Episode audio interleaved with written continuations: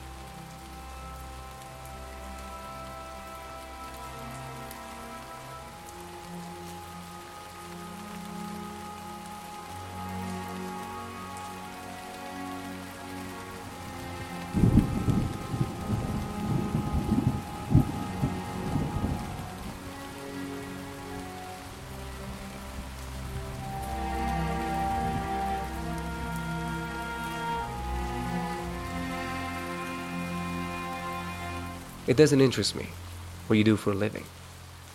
I want to know what you ache for, and if you dare to dream of meeting your heart's longing. It doesn't interest me how old you are. I want to know if you risk looking like a fool for love, for your dream, for the adventure of being alive. It doesn't interest me what planets are squaring your moon. I want to know if you've touched the center of your own sorrow, if you've been opened by life's betrayals, or have become shriveled and closed from fear of further pain. I want to know if you can sit with pain, mine or your own, without moving to hide it or fade it, or fix it. I want to know if you can be with joy, mine or your own, if you can dance with wildness and let the ecstasy fill you to the tips of your fingers and your toes. It doesn't interest me to know where you live or how much money you have. I want to know if you can get up after the night of grief and despair, weary and bruised to the bone, and do what needs to be done to feed the children. I want to know if you can be alone with yourself, and if you truly like the company you keep in the empty moments.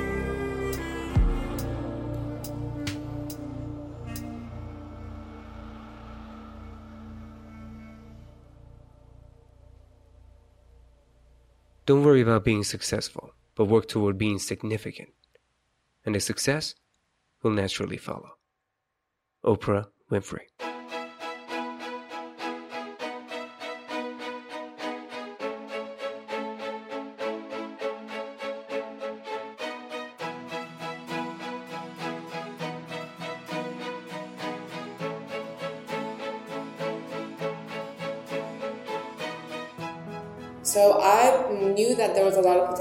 And I had a lot of opportunity.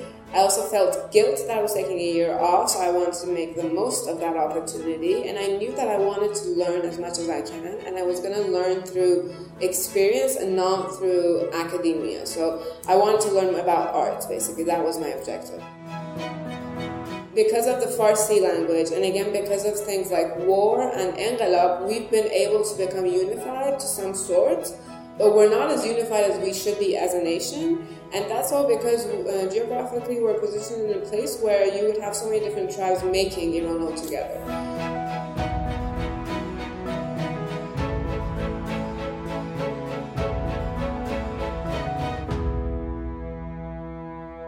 It's such an amazing feeling to be back. I really miss you guys, but I've been doing work, and hopefully you'll see that in the upcoming weeks. A few days ago, I met a very interesting person. She was really easy to reach and was very welcoming. One of the most amazing people I've ever met, who has a lot of fresh ideas and is implementing them in an app she is the founder of. Peeyade is trying to have people to get to know this city better and to let them know about the events that are happening around them. It's a very popular application in my country, so without further ado, please welcome Lena Vafaey. This is the AR Podcast.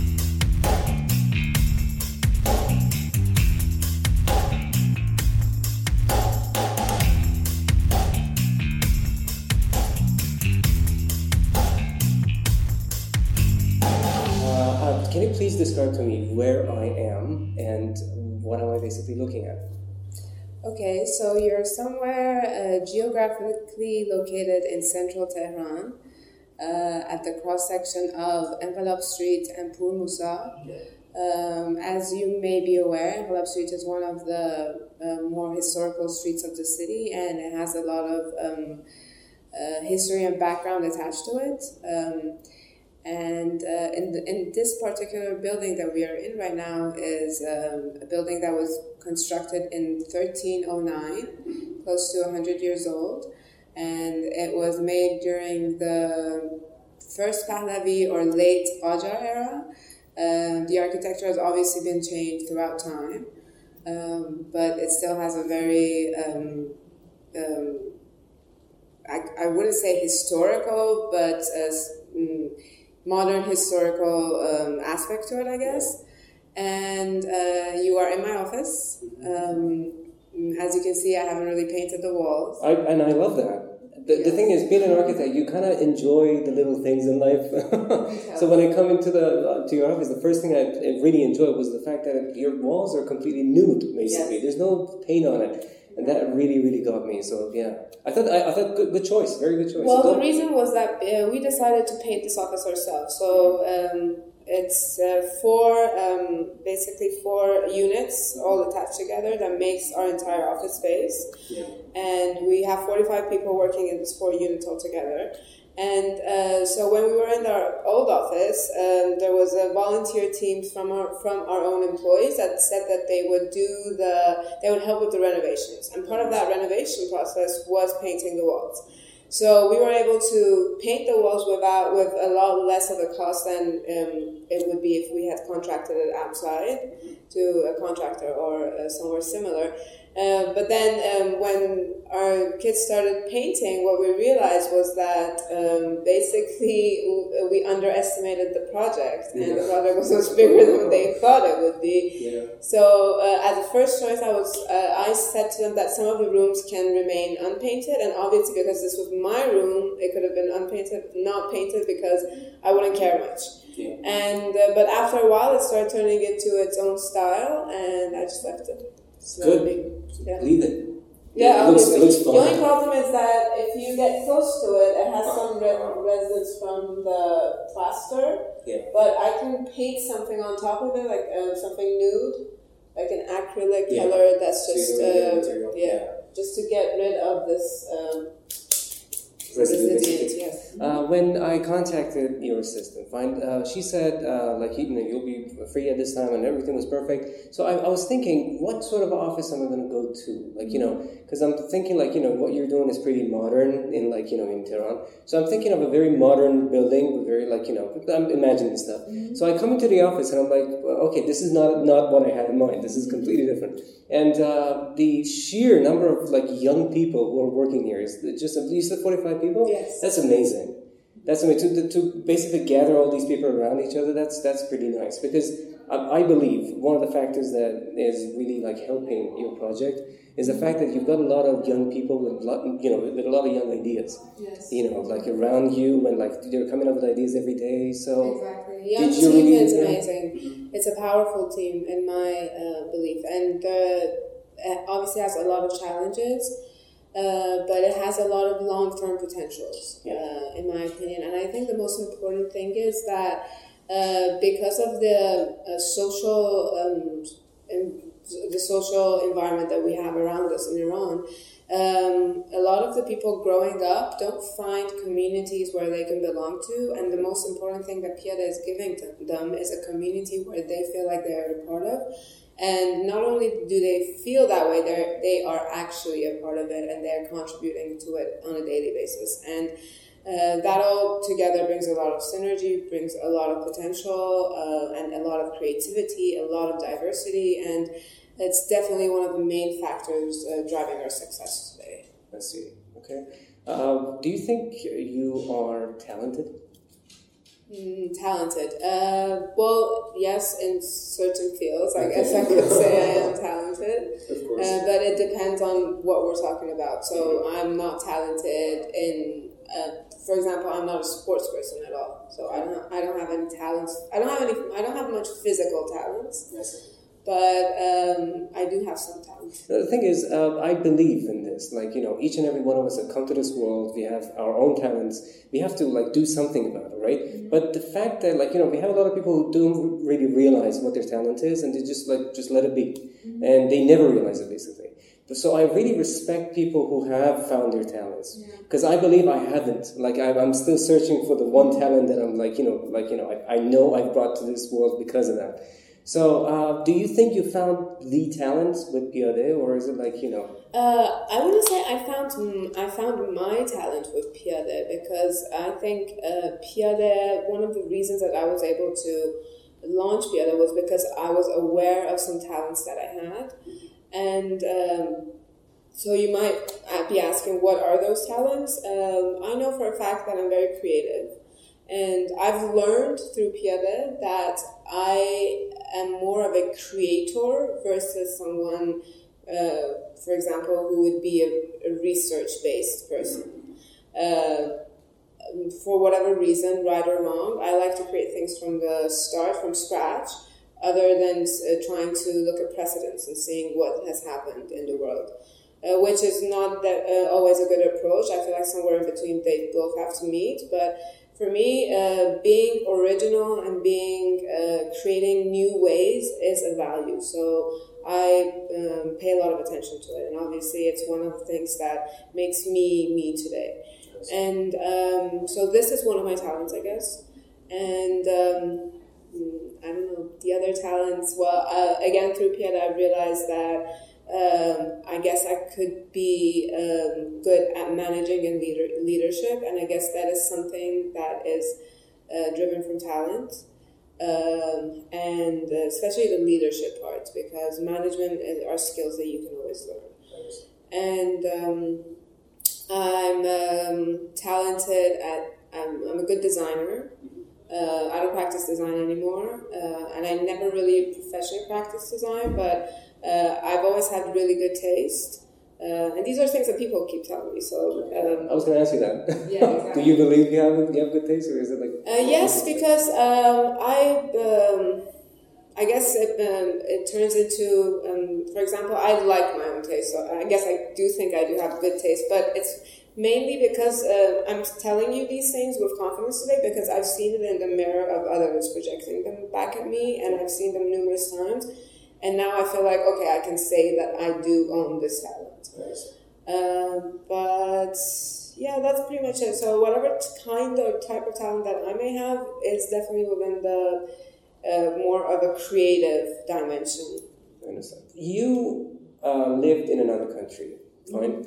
Uh, did you uh, feel like you know? The thing is, uh, I kind of believe that like the people of Iran, they're not they're not united. We are living in a city which, like, we, we have a lot of like migrations to Tehran or something. I don't know if that's the problem. I have no idea. I can tell you what the problem is actually. I've done research on this. Oh, okay, perfect. So I'm asking the perfect person about this. Yeah. So It's again, it's one of my own theories, which I've made from scratch. I wrong, okay, I understand. but it was actually research based. Um, should I continue, or were you going to? No, please tell me. Yeah, because I know whatever I would say is would be probably Yeah, this uh, un, uh, the the fact that we're not united is very visible, and you can't deny it. And I think everyone knows it. And it's one of the main reasons that we are still uh, a developing country, and we still have a really long way to go. And um, I think it's the main driving factor between pretty much all of our problems today. And um, so I had an opportunity at grad school. Um, I had a class with a professor who was a um, he was teaching us about the history of cities, but he was a philosopher and um, great lectures. I learned so much from it. Um, so for the final paper, I had to, um, each one of us had to uh, work on um, a section, a part of history where we felt like uh, something had happened uh, due to another reason, due to a contingent reason. So, for example, because there were not enough potatoes in Ireland, people traveled to the United States and therefore made the United States. So if there hadn't become a um, famine in if a famine hadn't appeared in Ireland, maybe the United States would not have been the way it is today. So I decided to focus on Iran, and um, I started looking into the fact that we have changed. Um, uh, our capital cities uh, 32 times, um, and we have the Guinness World Record of that.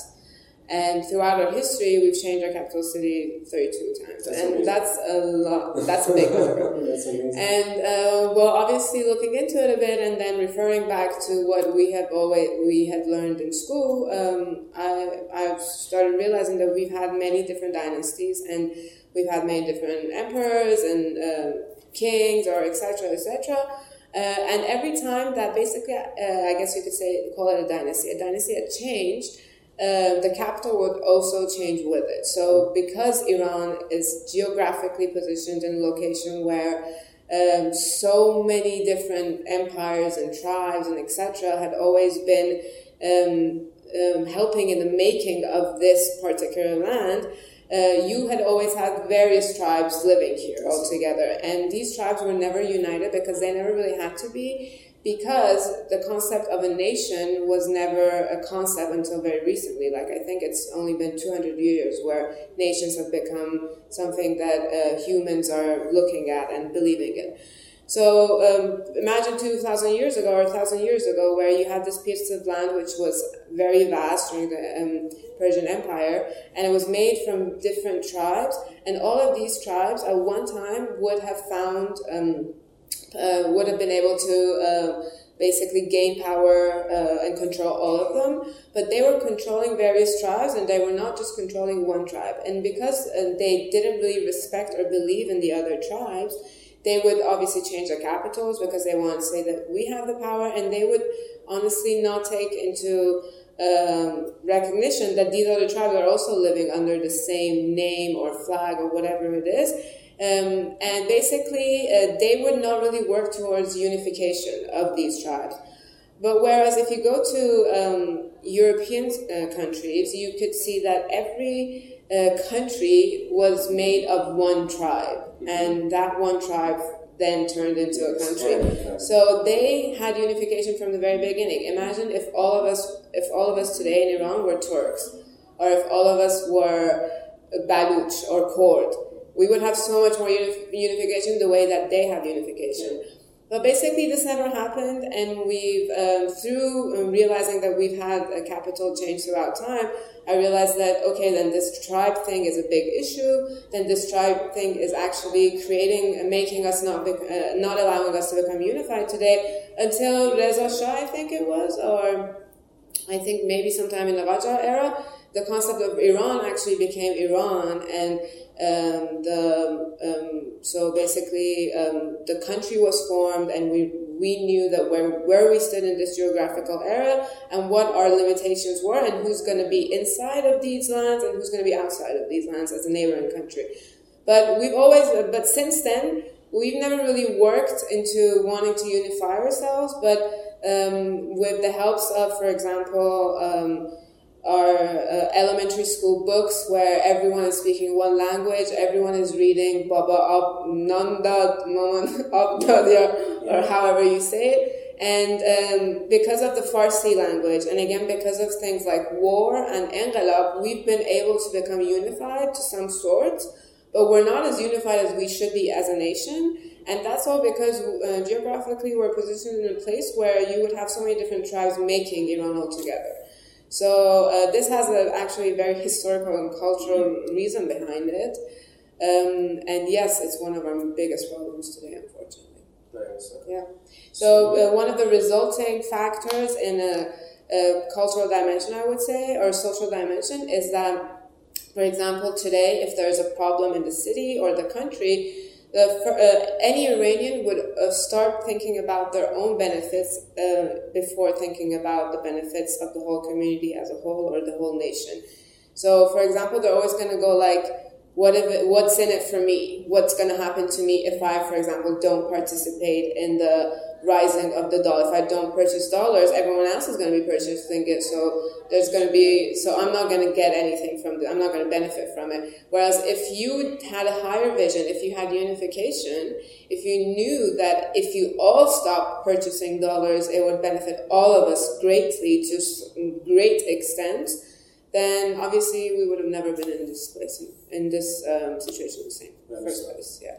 So fine. Uh, this was a like I was not imagining this you know this type of like description of the of the problem I was going to ask you basically. So uh, did you uh, think about this and then you said okay fine we need to have some sort of a website or something? No, no. Unfortunately. Um, well, I wouldn't say unfortunately uh, that just came out, um, but this wasn't the driving factor behind Peeyade. Peeyade, the reason that uh, Peeyade shaped was because of a disconnect between uh, locals and the city. And um, why I decided to focus on that is a whole different question. So why did you? so do you want me to speak about that? No, the thing is, the thing is, I asked. I don't know if you saw it or not on the Instagram page and on Twitter. I, I think I tagged you on Twitter too. I yeah. don't know if you saw it or not. Yes, yes. I asked a lot of people to like you know ask me questions, like you know to uh, to be able to ask you. So uh, one of the questions was this, and um, I will I will basically mainly focus on that later on. But uh, here we are. So tell okay. me. Um, so basically. Um, again during school because uh, I graduated. Um, I studied my um, I spent my undergrad and graduate years uh, abroad, so I, I wasn't in Iran for that.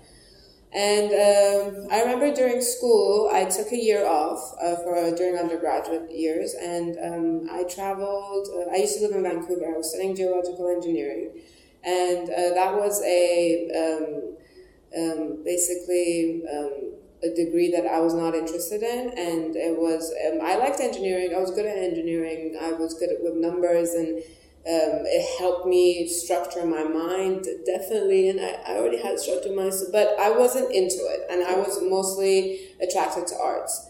And uh, so I decided to take a year off, and also the fact that Vancouver, the city, was a very small city, and it was um, it was um, actually um, turn pushing me towards a depression mode. So I really didn't want to be in that city anymore uh, due to personal reasons, and I felt like I wanted to take a year off and go travel the world as much as I can. Obviously, I knew I couldn't drop from school and do that. Uh, my parents would not allow that, and I would not have the funds for it. But I decided to, um, in the form of an exchange student, to other universities in um, coincidentally in metropolitan cities. I decided to travel. So the first one was in Toronto. So I went to Toronto in I think it was September 2010, and uh, I stayed there for four to five months. I uh, I was studying at the University of Toronto, taking some of my courses and some art courses on the side. And then after that, I moved to London, and um, I spent I think it was six months there.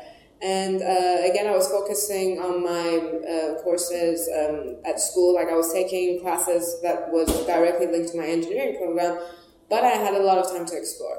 So what happened during those two um, semesters, or I would say a whole year, uh, was that I um, so I knew that there was a lot of potential, and I had a lot of opportunity. I also felt guilt that I was taking a year off, so I wanted to make the most of that opportunity. And I knew that I wanted to learn as much as I can, and I was going to learn through experience and not through academia. So I wanted to learn about arts, basically. That was my objective.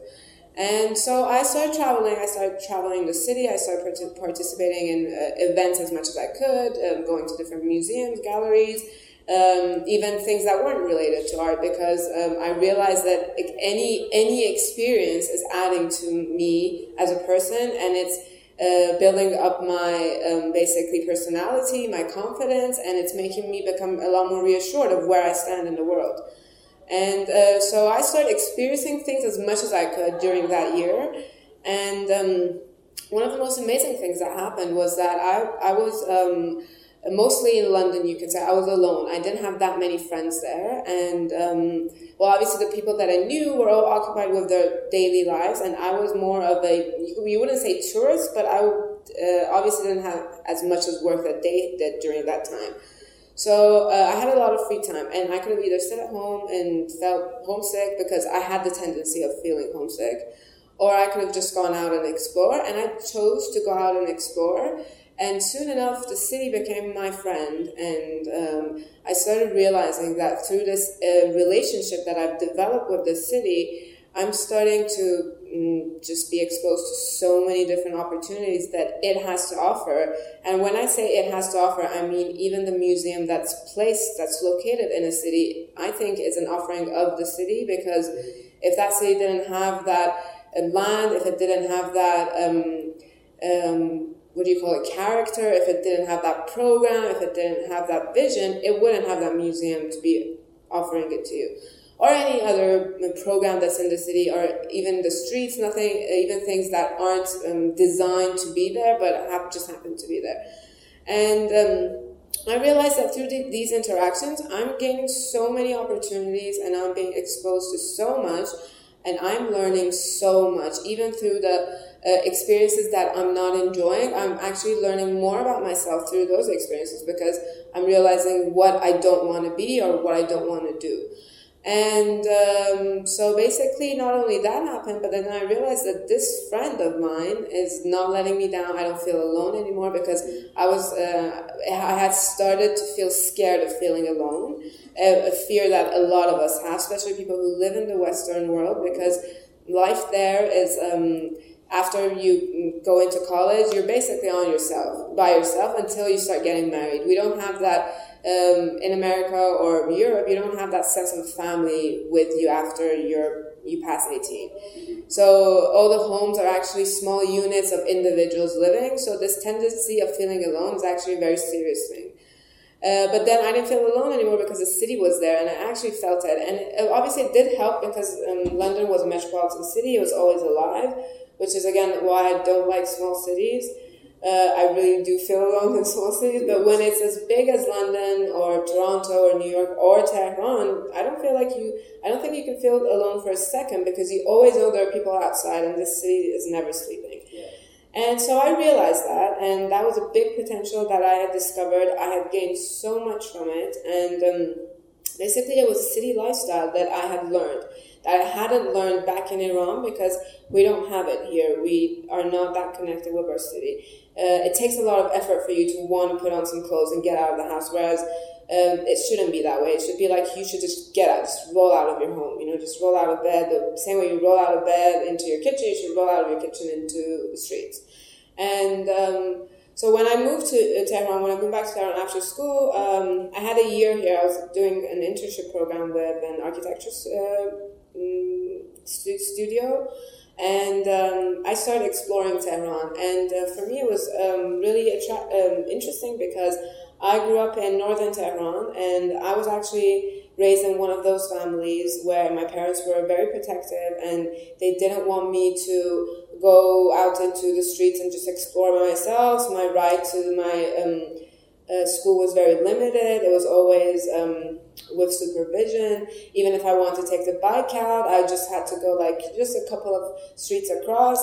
I remember when I was 22 and I um, um, came to, me and my parents had came to central Tehran to go to a cafe. I didn't even know where I was. I was so disoriented in the city. And that's coming from a person who is usually well oriented. I can read maps really well and I can always locate myself like I can tell you where north is and south is, but I had no idea where I was. And uh, so basically, I had a background where I had only interacted with northern Tehran and uh, Parkway and like just my friend's house and my family's whatever uh, events and activities that they had. And um, well, that was really bad. So I had this thirst of wanting to explore this whole this vast city, and I had the tools for it. I knew how to do it because I had done it before in other cities and bigger cities and uh, crazier cities. So I started doing that to Tehran, and then I realized that uh, okay, one, there is a lack of information because when I was in London, there were these all these websites and all these uh, digital tools that were actually uh, giving me so much freedom that I didn't have to call up someone and tell them to come with me to go to that place because I could have just gone and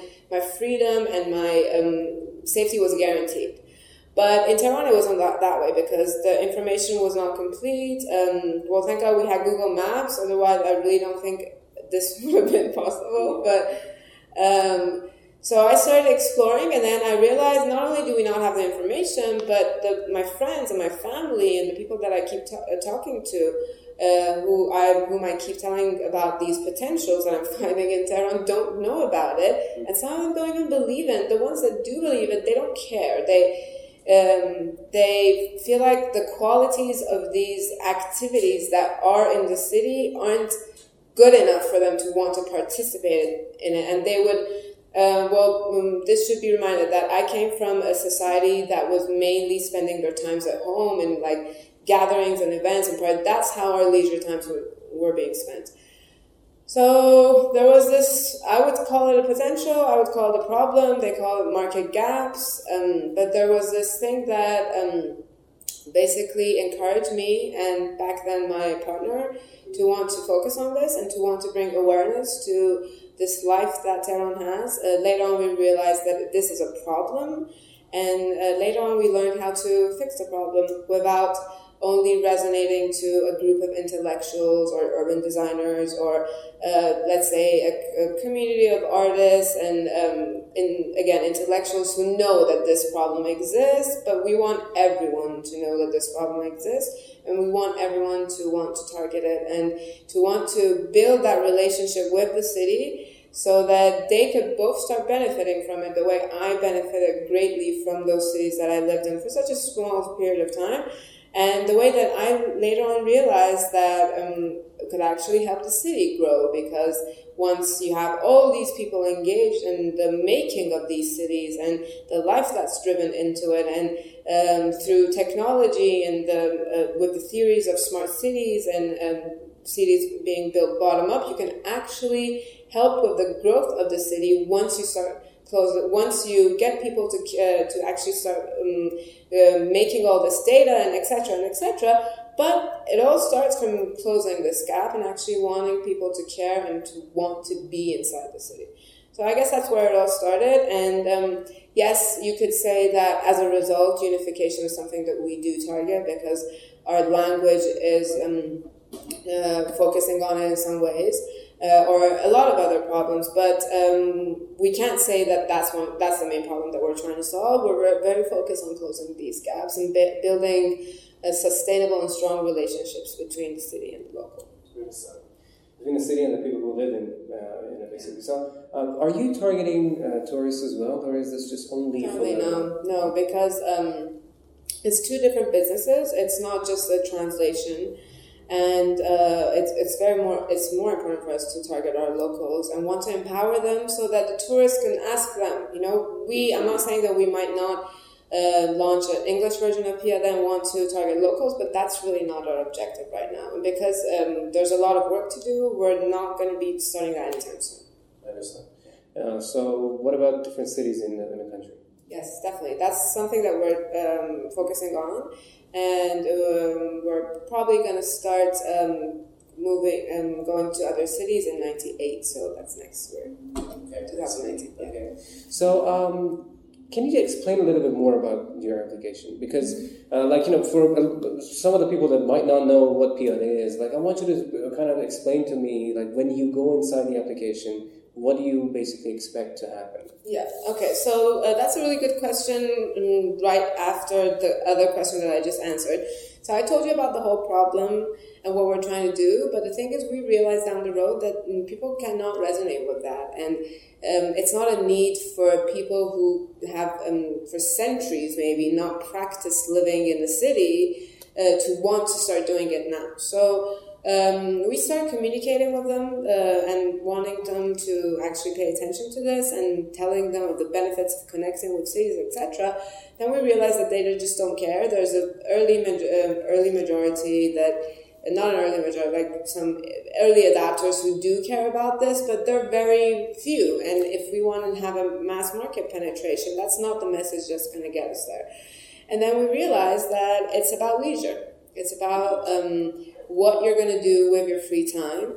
And we're just telling you to do it in the city instead of playing with your PlayStation or um, inviting people to come to your homes or so many other ways that we spend or watching TV series or movies, etc., whatever. Just do it in your city. And um, Peeyade today, especially with the launch of our next version, which is coming and which is going to um, get released in a couple of weeks. Uh, it's a platform, it's an application. Our website's coming up soon also. It's a place where you just go there to find things to do with your free time inside the city. And these things could be recommendations to um, places where you could go to, uh, to eat, to see, to be in a park, to walk, um, to learn stuff in museums. Uh, to uh, go to events. These are all types of cultural, non-cultural, um, food food events, uh, artistic events. Um, go to galleries. Just um, go uh, photographer, photography, whatever. There's some basically we have up to 43 subcategories of things that there, you could do in Tehran that we uh, create content, we um, tell people about them, and we basically recommend it to them. So has this been has this idea been implemented in like other countries or? Uh, well, the idea of location-based services. Um, so basically, um, in order to know Peeyade, you must know um, um, what it's formed of. We have a section of where we're listing places. We're recommending basically places. So that's a location-based service um, type of application. So similar to that, nationally we have uh, applications like Kiko Just on Ro, uh, Data Shah. So basically, they're like listing directories. And um, there's uh, and our foreign applications again google maps is doing that um, in another way. Foursquare is doing it in another way. Or yelp is doing it. Um, but that's only one of our offerings. And next to that we have events where we're basically promoting events and we're going to be soon selling tickets of events and um, so that's again nationally you have TVOD, Iran Concert, etc. doing it, and internationally Eventbox, etc. Whatever. So many types of businesses that are targeting that market. But again, that's also another part of our offerings. Um, next to that, we have deals. Deals of again locations where restaurants, cafes, or stores where they offer deals. And again, business model is similar to you could say Groupon or Takhfifan. Um, next to that, we have routings where we have um, city tours.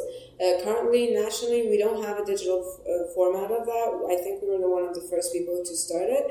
But uh, we have the still the old school way of doing it where you just go to um, tour agency or like a um, entertainment agency, Gardishka agency, and you ask them to set you up with a tour and they take you on an excursion for a day.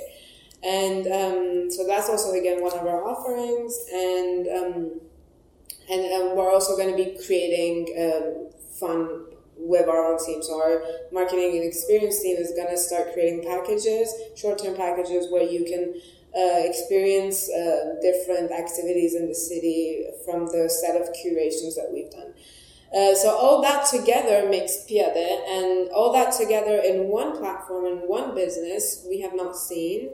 Uh, which is why another reason why it took us so long because we've started our business for three and a half years now. Um, basically, you can say we've started our business for three and a half years, but this idea has been in development for three and a half years.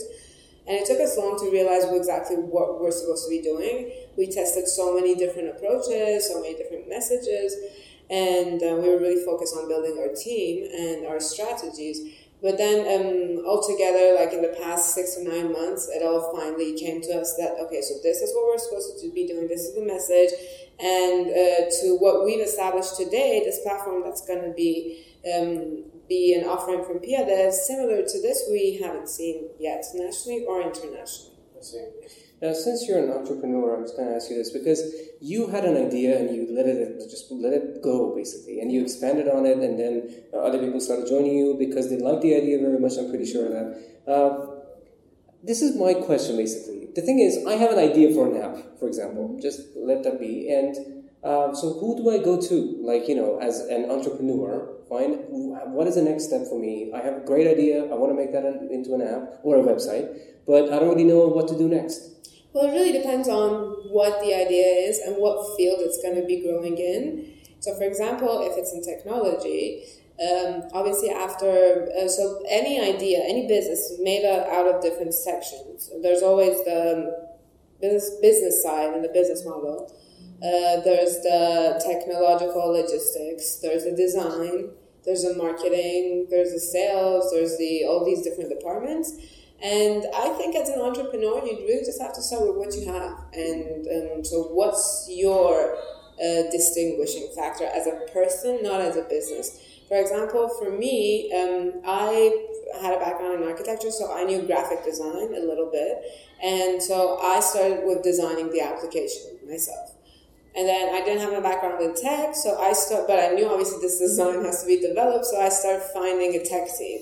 I didn't work on the business part of Peeyade for months, even for like a year, because um, I was really focused on establishing what it is trying to do. And again, something that I was really uh, good at was photography. And um, so I started uh, taking photos, and I started, uh, I was also really good at um, putting concepts together, I guess that creation side. Like I would see something, I would see a cafe, and I knew why that cafe is good today in Tehran because what that design is representing, what that concept is representing, and I could capture that and I could communicate that with people. And so I started with the things that I had, and I would, I think any entrepreneur has to just start with the things that they have, and then um, and with the next step, start realizing what they don't have and what they need to acquire that acquisition could be either through learning or it could be through adding people to their team. Yeah. Okay, fine. So thank you, thank you for like you know you're sharing your experience. Yeah, thank you so much. So you have a very young core basically working for you. Mm-hmm. Um, do you think that they hundred percent believe in what you're doing? Um, I wouldn't say hundred, but I would say with a good um, with a high level of confidence that they have a lot of belief in what we're doing because that's one of the main um, filtering recruitment factors that we have established here. Um, we uh, definitely want to make sure that the people that we hire either have the same vision or, uh, for example, if they're going to be a developer in our tech team, they really want to be a good developer. And what they believe in is being a really good developer. So their um, objectives in life have to be aligned with our business.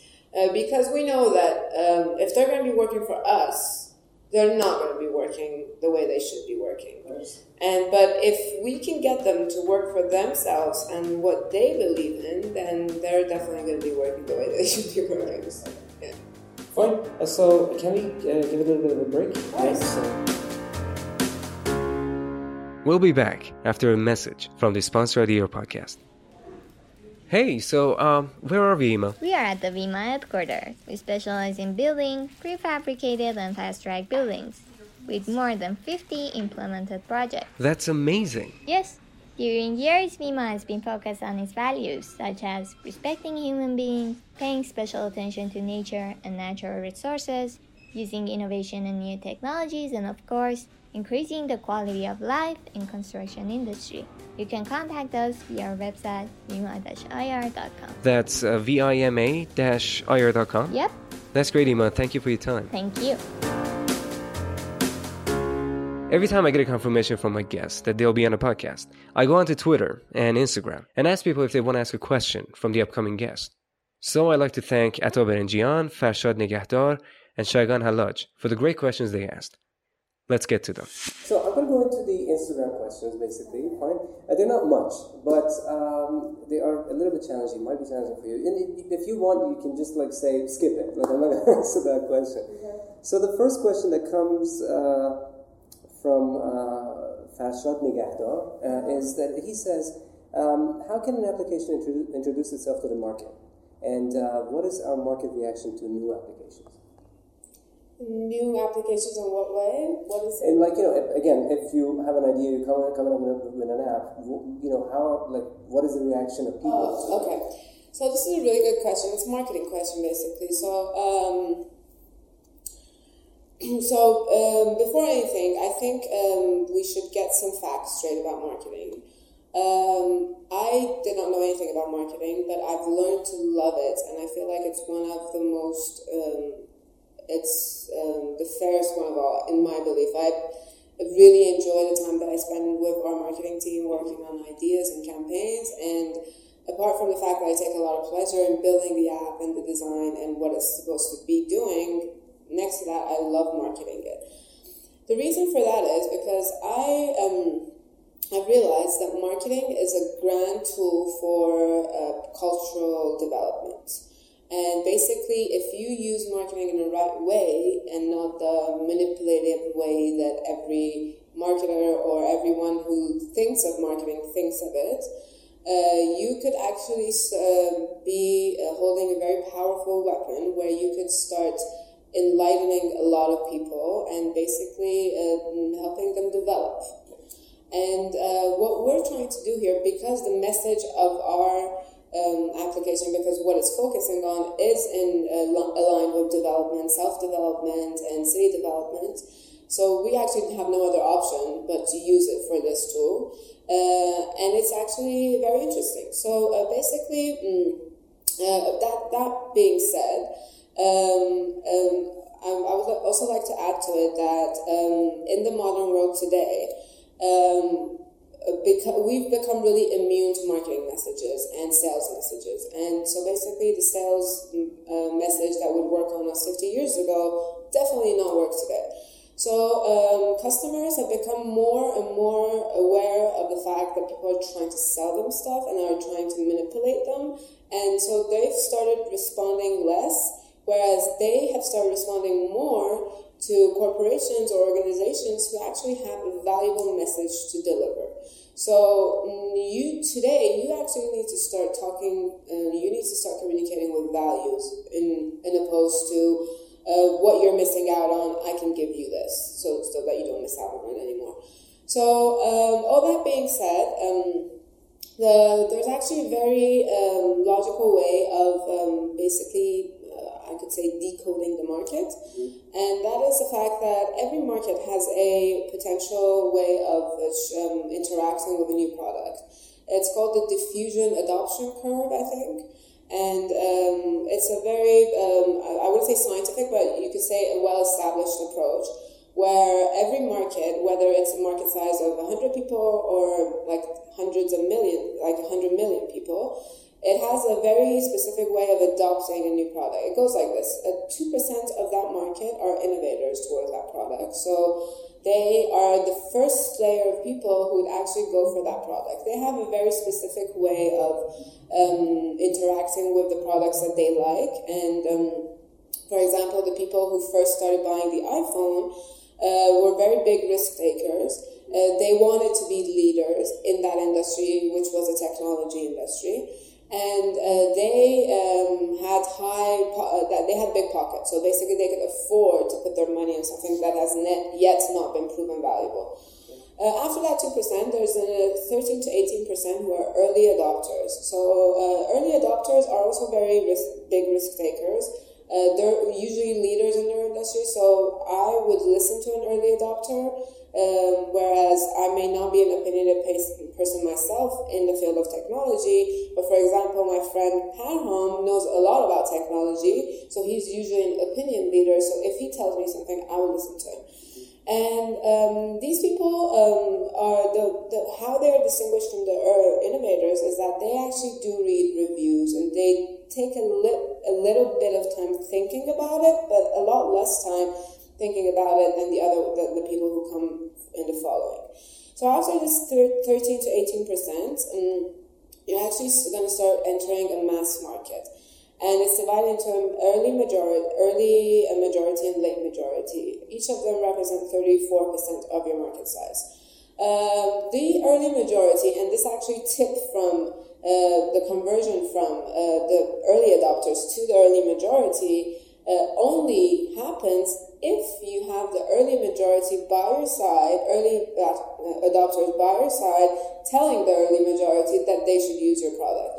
So usually, um, people, consumers never listen. I'm not, I'm not gonna say never, but 50% of them don't really care about what you're telling them about your product, but they care about what others are saying about it. So what you need to do as a business, you can um, really engineer this, and if you're smart about it, you should enter your market step by step along the way, not only getting the innovators to use your product, but to start talking about it, to start creating engagement around your product to be your evangelist, basically.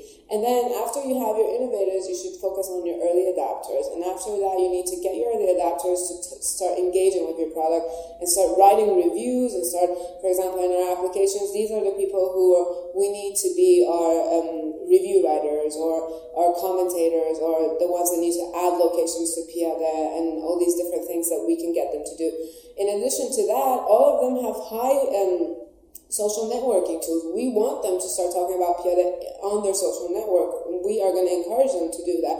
And if they start doing that, then we have a good chance of getting the early majority, early majority to basically join our community. But if they don't do that, we're not going to be able to win So again, like any other marketing uh, effort, which is um, not being done correctly, especially in Iran, uh, the way that we market our products today in this country is very wrong. For example, how many billboards billboards have you seen where you are seeing the product for the first time on that billboard and you have never heard of it?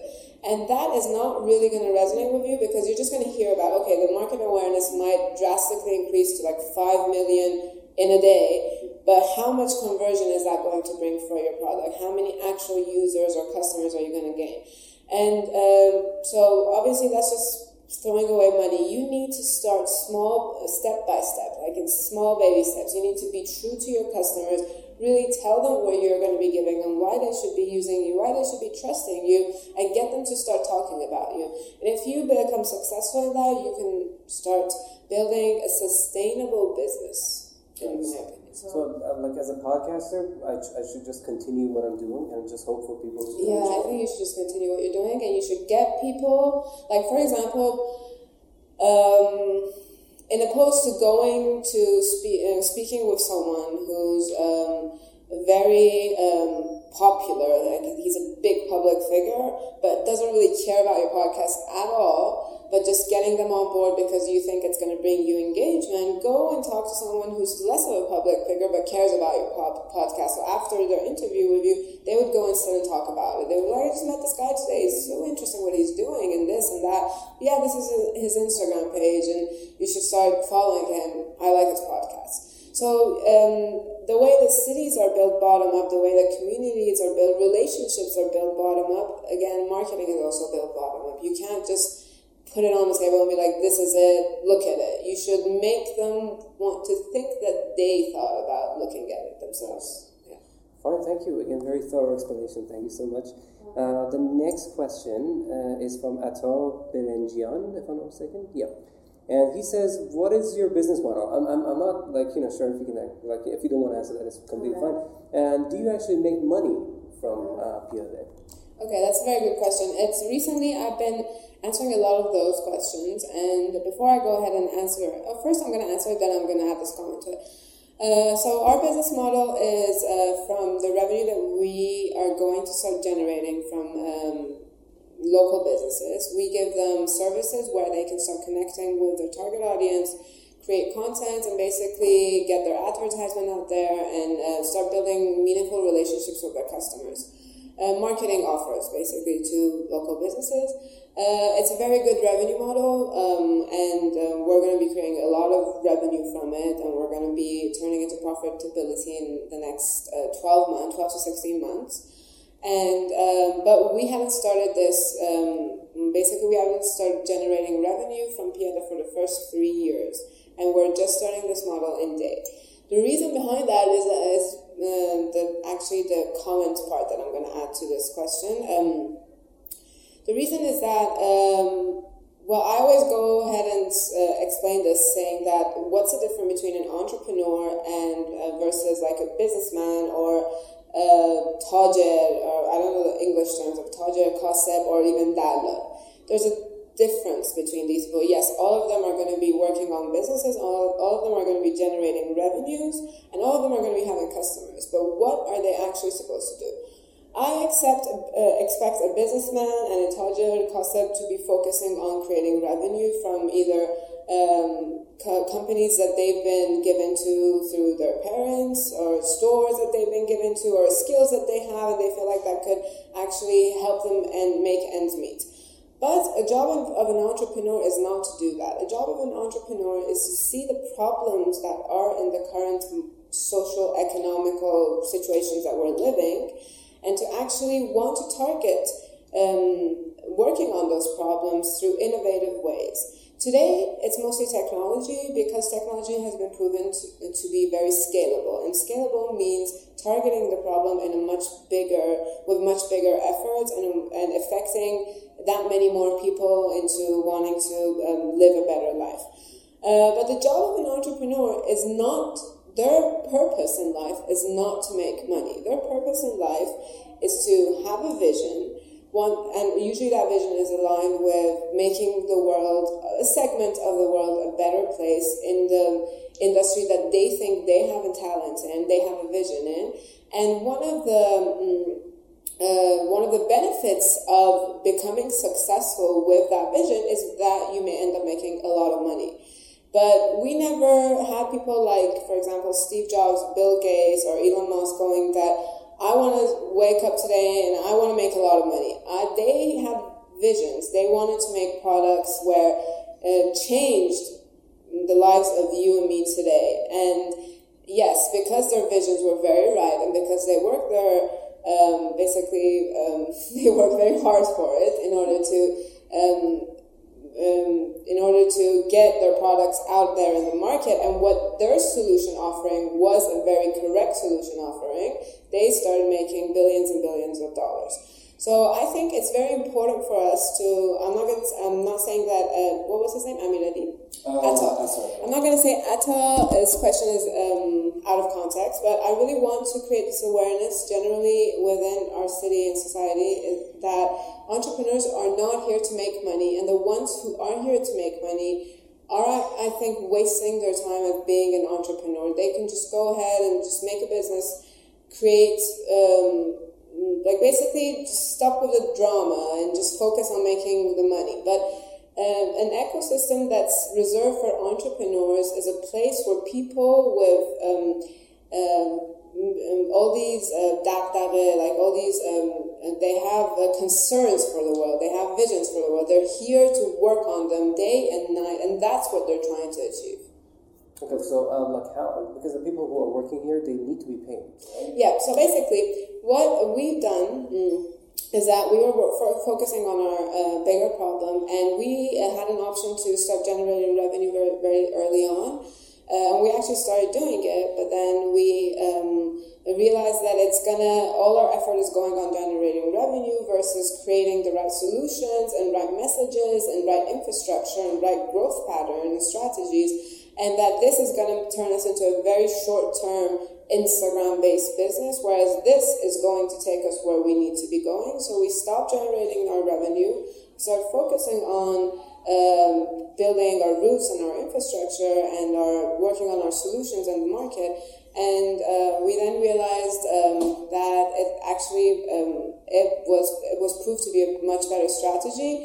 And because we we're very um, uh, lucky to be working in an industry where the concept of an investor is a well-known concept. We had angel investors very early on. They supported us with the funds.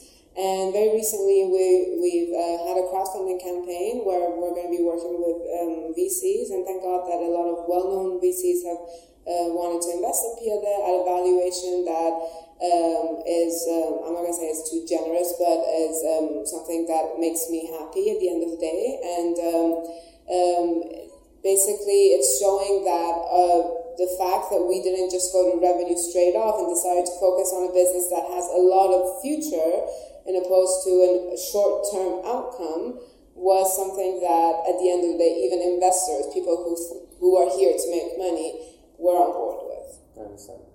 So again, like the people who are working here at the moment, they are thinking of the future, basically. Yeah, but everyone's getting paid. We have a very high cost monthly cost burn rate, and uh, uh, our angel investor is paying it up to it.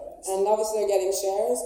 And currently, uh, the money that they've spent in Peeyade today is worth three times more than it, they actually spent. Okay, that's that's amazing. And uh, I think this is going to be the last question.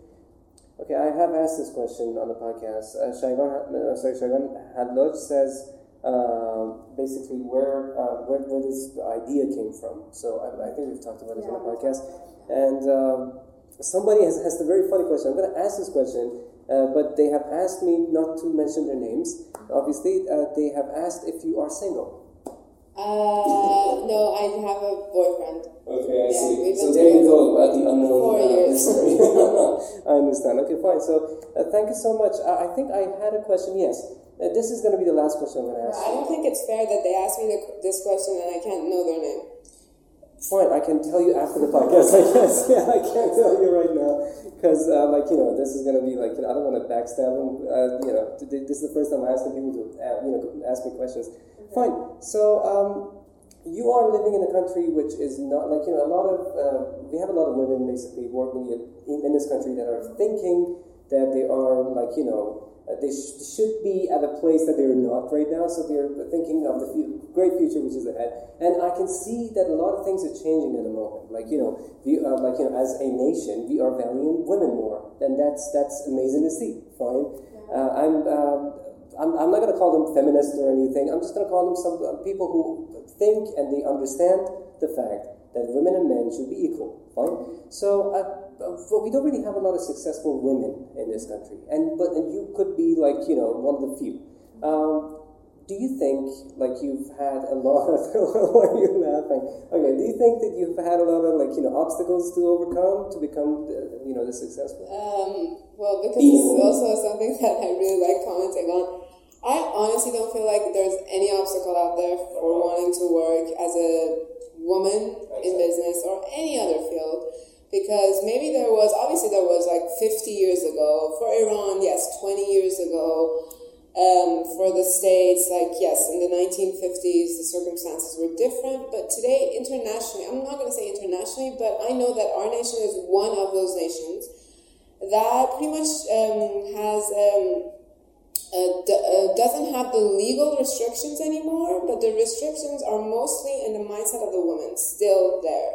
And like you said, um, the, we have a lot of people thinking that they should be in positions, but they're not. And the only reason, I maybe a lot of people are not going to like what I'm going to say, but the only reason is because they have not tried hard hard enough to get there.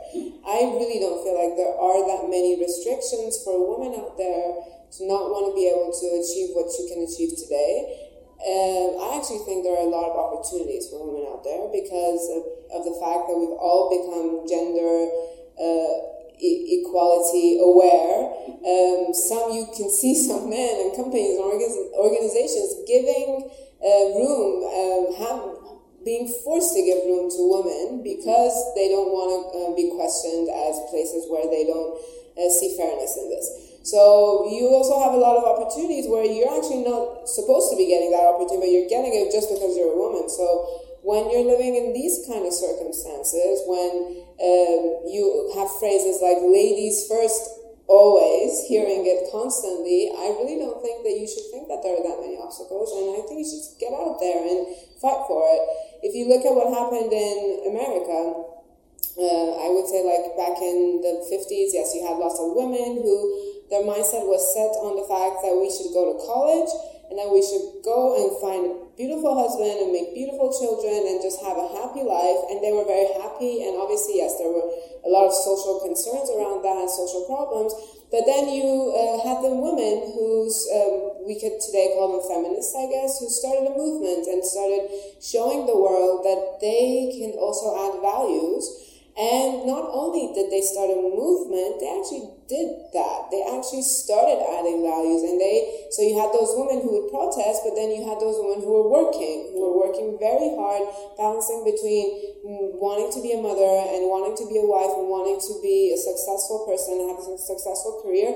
And those are the women today who are on the list of Fortune 500 companies with very powerful positions. And those women today standing in those positions have completely uh, wiped the concern of any human being in America, whether if a woman can be successful or not, because they showed that they can be successful. But those protests don't show a woman success. They just say that we want to be heard. Okay, one, I think enough people have heard us and I think it's time for us to show that we can be successful. And I feel like there's still a lot to do and focus on that in Iran. And I hope that um, me telling people this can encourage them and actually remove that layer of fear that they may have. And um, they should see the obstacles as an obstacle for a human being and not for one. Everyone is going to have obstacles in any career path that they choose.